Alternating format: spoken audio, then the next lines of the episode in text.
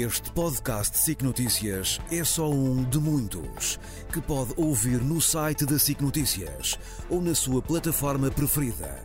Os melhores programas de televisão, a opinião que importa e ainda entrevistas exclusivas em podcasts originais.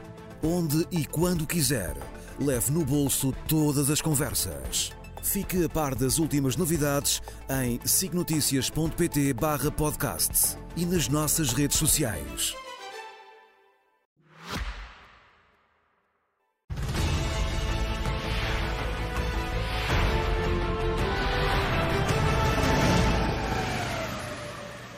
Como sempre com o José Milhazes e com o Nuno Rogério e hoje, Nuno, começamos de facto pela Ucrânia e por um ataque maciço russo. É verdade, está neste momento a ocorrer. A Ucrânia está neste momento, desde há duas horas, sob ataque dos famosos eh, famigerados drones de fabrico iraniano, Shahed. Aparentemente entraram em território ucraniano ou nos ares da Ucrânia há cerca de duas horas e continuam a dirigir-se para várias cidades, entre elas Kiev. Temos aqui uma fotografia de uma parte da defesa antiaérea uh, ucraniana, tirada num ataque das últimos, dos últimos dias. Como tu vês, os ucranianos têm uh, milhares de instrumentos, têm metralhadoras, têm espingardas automáticas, têm mísseis, têm todo o tipo de defesa antiaérea. Aqui é uma coisa curiosa porque eu acho que estou a ouvir bem, mas acho que aquilo é um Ford Granada que foi reabilitado para ser transformado, um velho Ford Granada reabilitado para ser transformado num veículo de combate antiaéreo. Uh, não estou a ver que tipo de metralhadora é que é, mas de qualquer maneira, uh, os ucranianos estão neste momento uh, perante um desafio terrível, porque estes drones geralmente são usados para distrair as defesas aéreas e esperando que elas esgotem todos os seus meios e, esgotados os seus meios, poderão entrar em ação meios mais perigosos, como, por exemplo, os mísseis Kinjal, uh, os tais mísseis uh, hipersónicos, que não são hipersónicos, mas são perigosos, uh, e, e, que parece neste momento também estarem na calha. Deixa-me mostrar-te ainda um outro elemento, é que os ucranianos hoje, falámos aqui da reunião dos ministros estrangeiros da NATO, os ucranianos terão dito que se não tiverem meios suficientes para se defender, vão ter que atacar a Rússia com o mesmo tipo de armas, com os drones, e aparentemente terão dito aos Estados Unidos que possuem a capacidade de enviar 300 drones por dia atacando território russo e cerca de 30 mil num ano que são números assombrosos. Eh, o cálculo dos ucranianos é este: se nos atacarem as cidades e os centros energéticos, nós vamos fazer a mesma coisa em território russo. Eh, entretanto, eh, aquilo que nós andamos a dizer aqui há muito tempo, está-se a verificar. Os ucranianos, perante a lentidão da ajuda ocidental, eh, estão a fabricar os seus próprios meios. Eles têm, como tu sabes, milhares de equipamento que foram herdados da União Soviética.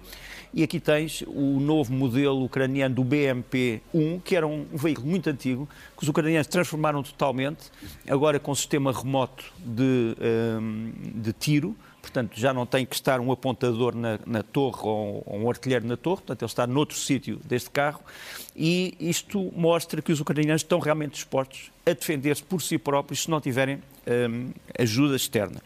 Para acabar, só para te dizer que a Crimeia, neste momento, é também um ponto de observação dos ucranianos. Os ucranianos estão a tentar ver o que é que está a passar com as defesas russas na Crimeia.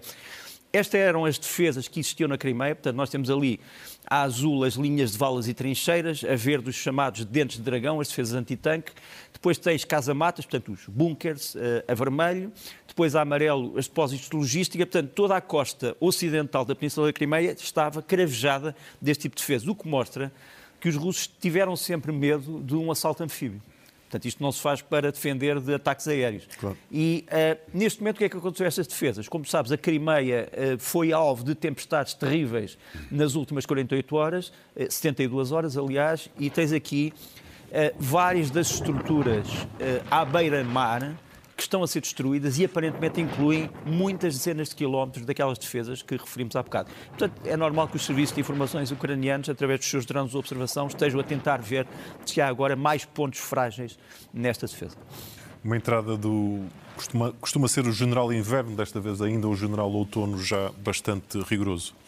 Zé, já nem sei como começar contigo, que é sempre uma, uma certa homenagem a Putin e ao seu discurso, sobretudo, não é? Uh, Rodrigo, é preocupante uh, ver que este homem tem um discurso cada vez mais agressivo e, uh, digamos, mais abrangente. Eu diria até mais imperialista. E ele hoje falou por videoconferência, ele não foi lá ao Kremlin, onde se estava a realizar este concílio do povo russo, e por videoconferência, um, este concílio uh, é dirigido pela Igreja Ortodoxa, lá temos o patriarca lá no fundo, e por forças xenófobas, uh, racistas, pelo piorio que existe na sociedade russa, uh, na sua uh, extrema direita. E o certo é que ele continua a bater no mesmo. Ou seja, o Ocidente está podre, quer manter a hegemonia e quer ocupar a Rússia. Putin voltou a não explicar é porque é que o Ocidente, em vez de ocupar a Rússia quando a Rússia era fraca, mantinha, e ainda mantém até, comércio e recebia matérias-primas russas.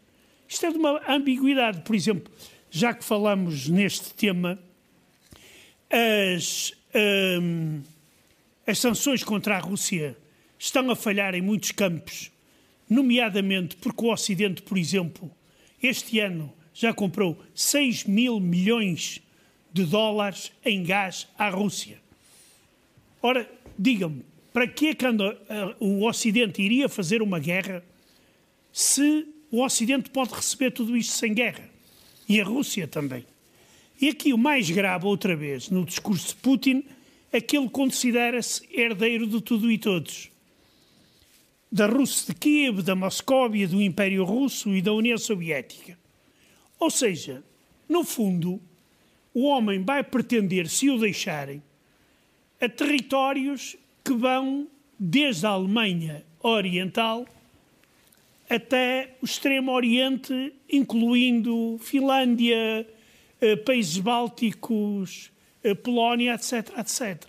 Quer dizer, isto aqui é um discurso que está a ser metido na cabeça dos dos russos e é que o pensamento russo é muito receptivo a este tipo de discurso, a não ser que as coisas comecem a correr mal. Mas, no caso, eu meti aqui também a foto do patriarca, porque o patriarca russo, tal como se esperava, já veio apelar neste concílio a Putin que fique no poder eternamente.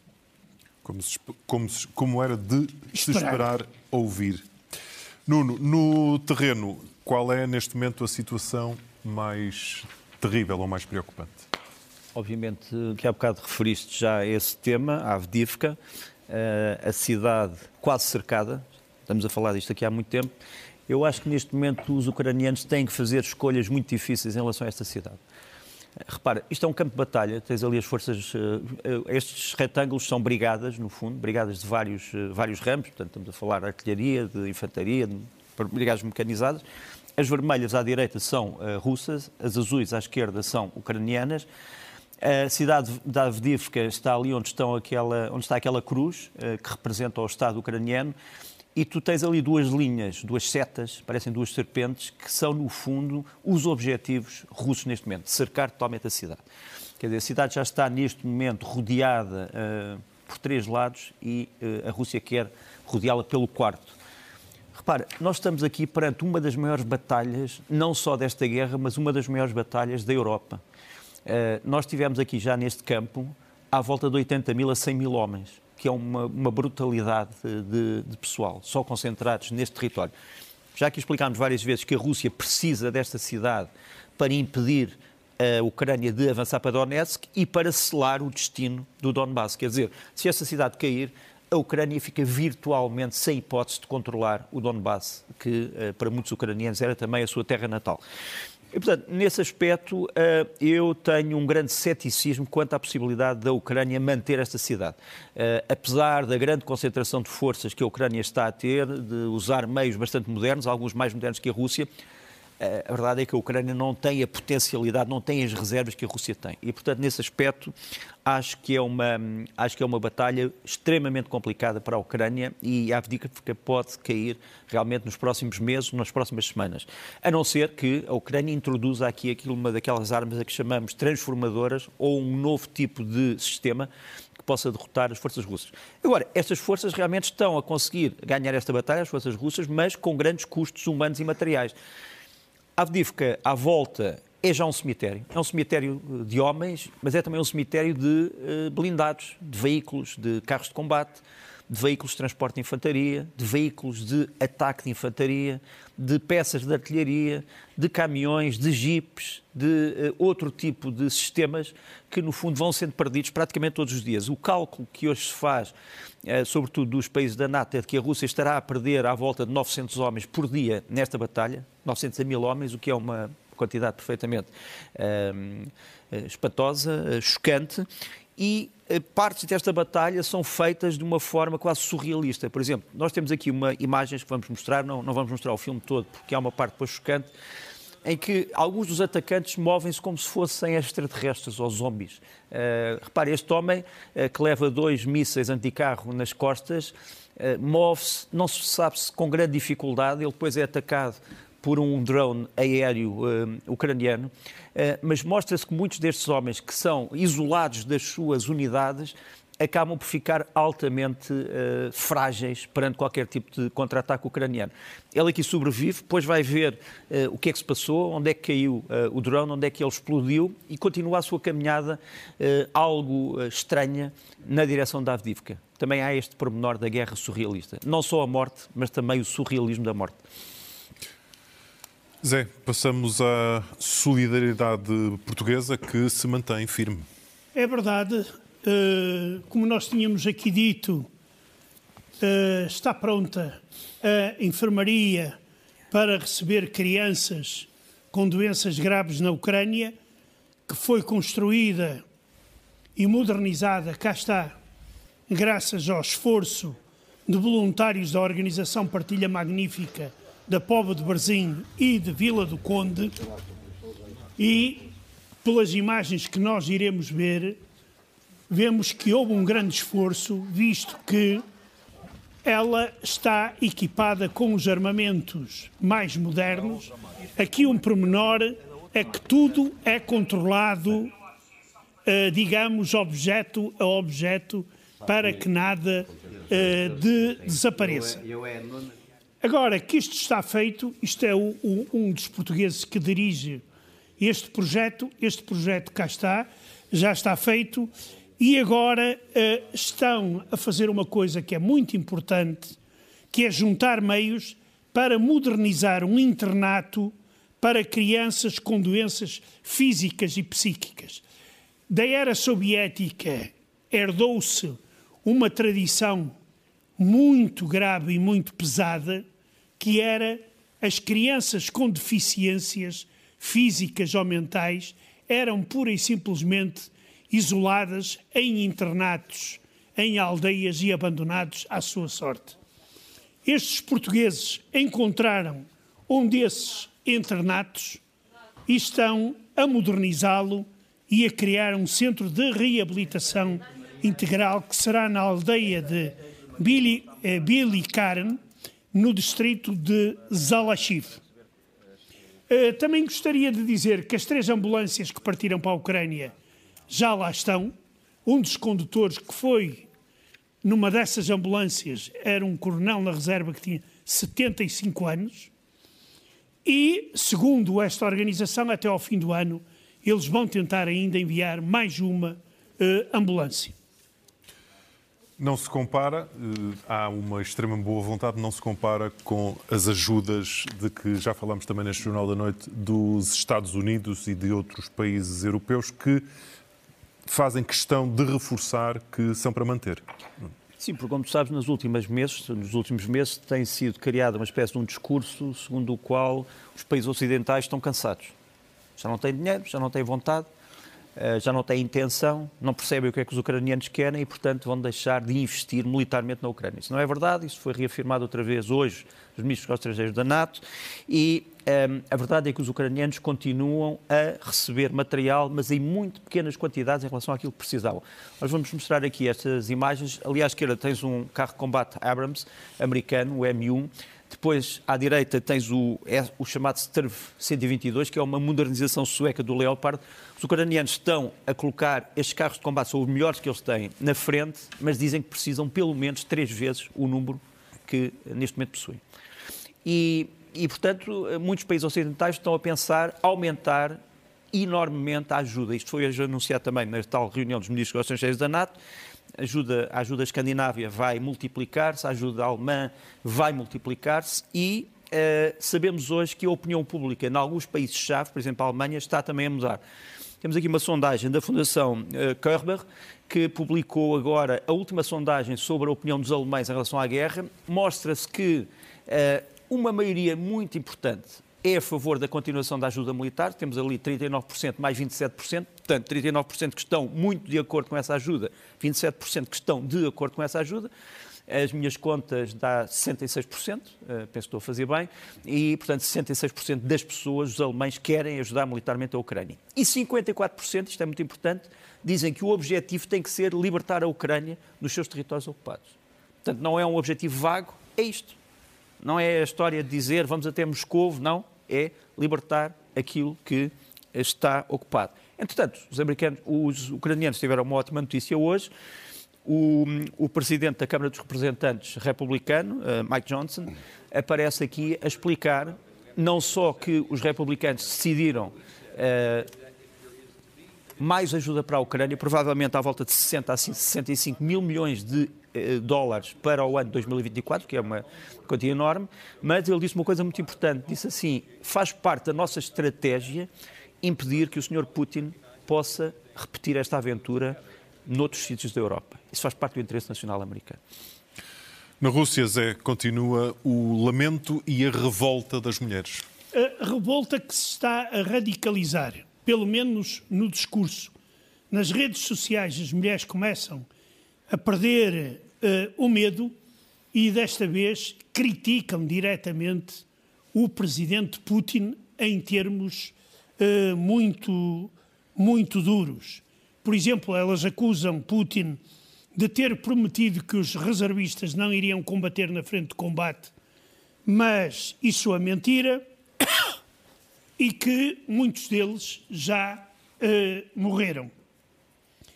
Elas consideram, e eu aqui cito, abomináveis as tentativas do poder fazer calar as mulheres com subsídios e outros uh, dinheiros. E aqui há uma coisa muito importante que requer ousadia e que é verdade, é que Putin tem perdoado toda uma série de assassinos eh, culpados de crimes hediondos depois destes passarem alguns meses na frente de combate. Alguns deles até, os nomes deles foram atribuídos a escolas e salas, como é nomeadamente o caso de pelo menos dois canibais que já foram perdoados e que voltaram à sua terra natal, bem como autores de crimes, de crimes em série. E aqui as mulheres russas dizem: o nosso presidente tem sentido de humor em relação a este, e elas dizem que vão continuar a fazer com que os seus maridos, uh, os seus pais, venham tenham licenças ou regressem a casa depois de combaterem os contratos que eles assinaram e que muitas das vezes, à força, são obrigados a prolongar. E este movimento, uh, uh, em tempo de campanha eleitoral, pode criar dificuldades a Putin. Por enquanto, ele está ainda a nascer mas o poder ainda não o conseguiu abafar também. Daí que vamos estar atentos a esta forma de protesto uh, na Rússia. Que ainda não é um pedido de, de fim da guerra, como claro. fizeram os norte-americanos com, abertamente com a questão do Vietnã. Nuno, falemos agora de Gaza, que ainda não falámos hoje. Não. Uh, enfim, eu não quero ser adivinho, não quero ser bruxo, mas eu disse na, na terça, na, na semana passada que, aliás, pegando nas palavras de um antigo diretor do Mossad israelita, do serviço secreto, do Efraim Alevi, que depois de dias de paz as pessoas podiam ficar tão habituadas à paz que não seriam capazes de começar ações armadas. Eh, eu não sei se isso vai acontecer, mas eh, é um bom sinal que estas trocas entre prisioneiros palestinianos e reféns feitos pelo Hamas depois dos ataques eh, terroristas do dia 7 de outubro estejam a fazer-se em boa ordem e sem grandes recriminações. As pessoas que conhecem estas trocas sabem que ao longo da história as duas partes se acusam de violar as tréguas. Isso tem acontecido, mas não tem tido uh, reações ou não tem tido consequências uh, importantes. Entretanto, há alguns uh, factos que eu gostaria aqui de salientar. Um deles é a visita do Sr. Elon Musk a Israel. Ele estava a ser acusado de, seu, na sua plataforma, no Twitter, agora chama-se X, como tu sabes, de estar a albergar muitas vozes antissemitas. Eh, ele foi a Israel precisamente para provar o contrário e foi dizer três coisas ao Presidente de Israel, ao Presidente Herzog. Foi dizer, primeiro, que era preciso eliminar aqueles que querem deliberadamente matar civis, e ele referia sobretudo àquele grupo que praticou os atos do dia 7. Depois diz que era preciso educar, no sentido de impedir que as próximas gerações continuem a odiar e a querer ser eh, mártires para causas eh, quaisquer que elas sejam. E terceiro, uma coisa muito importante que se tem falado pouco, desenvolvimento económico. Quer dizer, o desenvolvimento económico, quer da faixa de Gaza, quer eh, da margem ocidental, aqui está o Sr. Musk com o Presidente de Israel, onde ele faz estas afirmações, mas uma das coisas que ele diz é que realmente a ajuda económica é muito importante, porque uma pessoa que tenha uma empresa, uma pessoa que tenha trabalho, uma pessoa que tenha aspirações académicas, pode, obviamente, pensar numa outra vida que não uma vida de morte. Eh, isto parece uma coisa mais ou menos óbvia, mas eh, é preciso que alguém o diga naquela, naquela terra. Depois, uma coisa curiosa, há um grupo pró-Hamas chamado Haram, que uh, Haram, no fundo, em, em árabe quer dizer proibido ou algo que, que está fora, enfim, digamos assim, das permissões legais uh, organizaram esta lista de empresas que eles dizem que colaboram com Israel que querem ver boicotadas. Eu devo dizer que esta lista contém praticamente todas as grandes empresas do mundo. Portanto, acho um bocadinho difícil que os partidários do Hamas queiram verdadeiramente boicotar todas essas empresas, mas podem verificar que estão aqui praticamente empresas de todos os setores, de todas as áreas, de todos os países. Por fim, uh, para te dizer que para evitar atos de pirataria marítima e para que o conflito não se expanda, os Estados Unidos estão neste momento a colaborar com países que se calhar pareceriam inimagináveis há uns anos atrás, como o Japão, eh, na detecção de pirataria no, uh, nos mares arábicos e no, no Golfo Pérsico. Uh, temos aqui dois navios que protagonizaram deste incidente nos últimos dias. Este é o contratorpedeiro uh, japonês Akebono, que nos aparece em primeiro lugar. Depois o Mason, americano. Temos ali o helicóptero Mason. Eles, no fundo, o que é que fizeram? Eles foram uh, socorrer uma tripulação de um cargueiro que tinha sido pirateado por militantes UTI, do tal organização Ansar Allah, conseguiram libertar os, os, os, tripulantes e depois conseguiram capturar o grupo atacante. Uh, só para te dizer, portanto, que uh, os navios internacionais servem para alguma coisa no combate aos novos piratas. Podes dizer, não são piratas, têm uma, um mapa político, portanto, são corsários, pronto. Corsários. Fica, fica a retificação. Zé, falemos de corrupção na Rússia. É, quer dizer, aquilo que Putin eh, diz que quase não existe, e nas próprias Forças Armadas, afinal, há formas de os soldados e até alguns oficiais darem a volta às dificuldades da guerra, mas para isso é preciso dinheiro. Eh, uma, um jornal russo uh, cita uh, militares uh, em que estes afirmam que dentro das Forças Armadas se pode comprar praticamente tudo. Licenças de férias, ferimentos, entre aspas, e possibilidades de não participar em ataques frontais. E, e tudo isto já tem um pressário. Segundo um dos oficiais, por exemplo, um ferimento custa de 10 a 50 mil dólares. Umas férias entre 5 a 10 mil dólares. E transferência de posição para lugares mais fáceis e mais calmas, pode ir dos 500 aos 3 mil dólares. E estes, uh, e estes senhores que denunciam esta situação uh, acusam aquilo a que eles chamam, e passo a citar, os cabrões dos generais de lhes ficarem com metade do salário. E queixam-se que são obrigados, do dinheiro que recebem do Ministério da Defesa, a estarem constantemente a subornar os generais para tentarem sobreviver a esta guerra. Quer dizer, isto não é extraordinário, tendo em conta a corrupção sempre existiu dentro das Forças Armadas russas, mas isto é mais uma faceta de, do ambiente reinante. Parece que tem ordens para corromper. Exatamente. Corromper o chefe. Exato. Nuno, vamos voltar uh, à Ucrânia com uma série de pequenas coisas, curiosidades, nem todas boas, não é? Não, porque estamos a falar de truques justos, estamos a, travar, a, falar de manobras que obviamente acontecem em todas as guerras, mas que implicam dissimulação, implicam traições. Vamos começar. Uh, eu ia olhar para aquela câmara só para dar um ar dramático àquilo que eu vou dizer. Eu acho que estamos a entrar numa área ou num tempo em que uh, vamos assistir a assassínios pessoais, assassínios direcionados, atentados.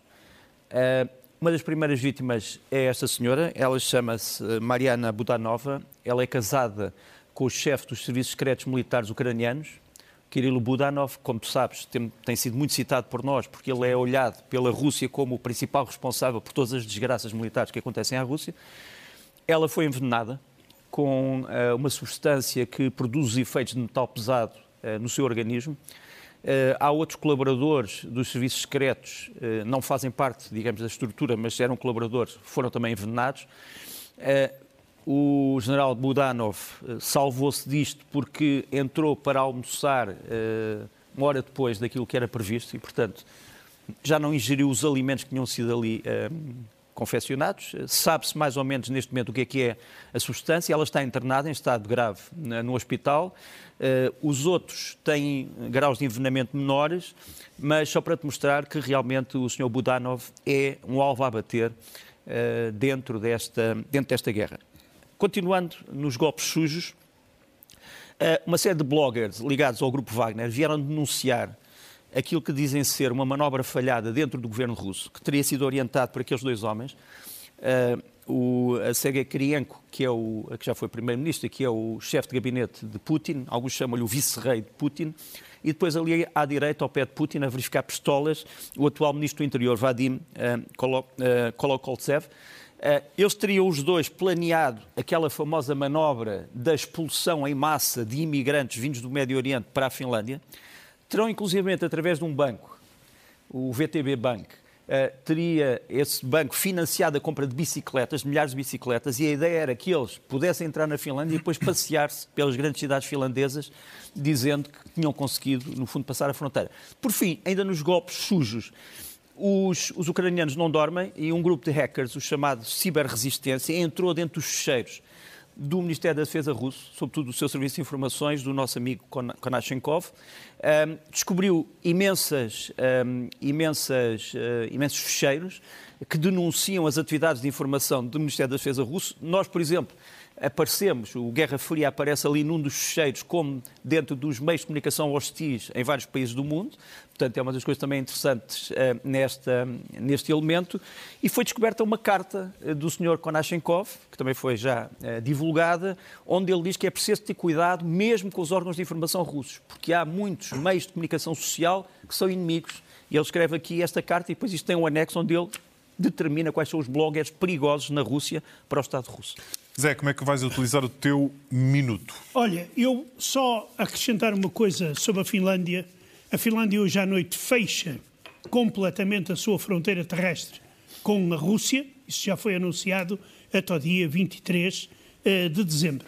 Eu quero uh, aqui mostrar um vídeo de marcas de torturas que os soldados russos fazem nos soldados prisioneiros ucranianos. É este senhor aqui que, durante a tortura, lhe foi cortada com uma faca uma cruz gamada ou cruz uh, uh, nazis. E segundo ele disse, ele afirma, o homem que lhe fez aquilo disse: Se tu fosses do Azov, eu cortava-te aos bocados. Uh, isto aqui tornou-se público devido ao trabalho de um médico ucraniano que está a dedicar-se uh, a limpar, digamos, o rasto uh, destas torturas.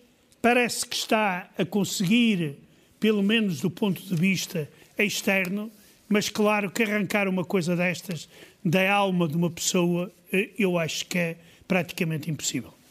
José Milhazes, Nuno Rogério estarão de volta na próxima sexta-feira ao Jornal da Noite. Este podcast SIC Notícias é só um de muitos que pode ouvir no site da SIC Notícias ou na sua plataforma preferida. Os melhores programas de televisão, a opinião que importa e ainda entrevistas exclusivas em podcasts originais.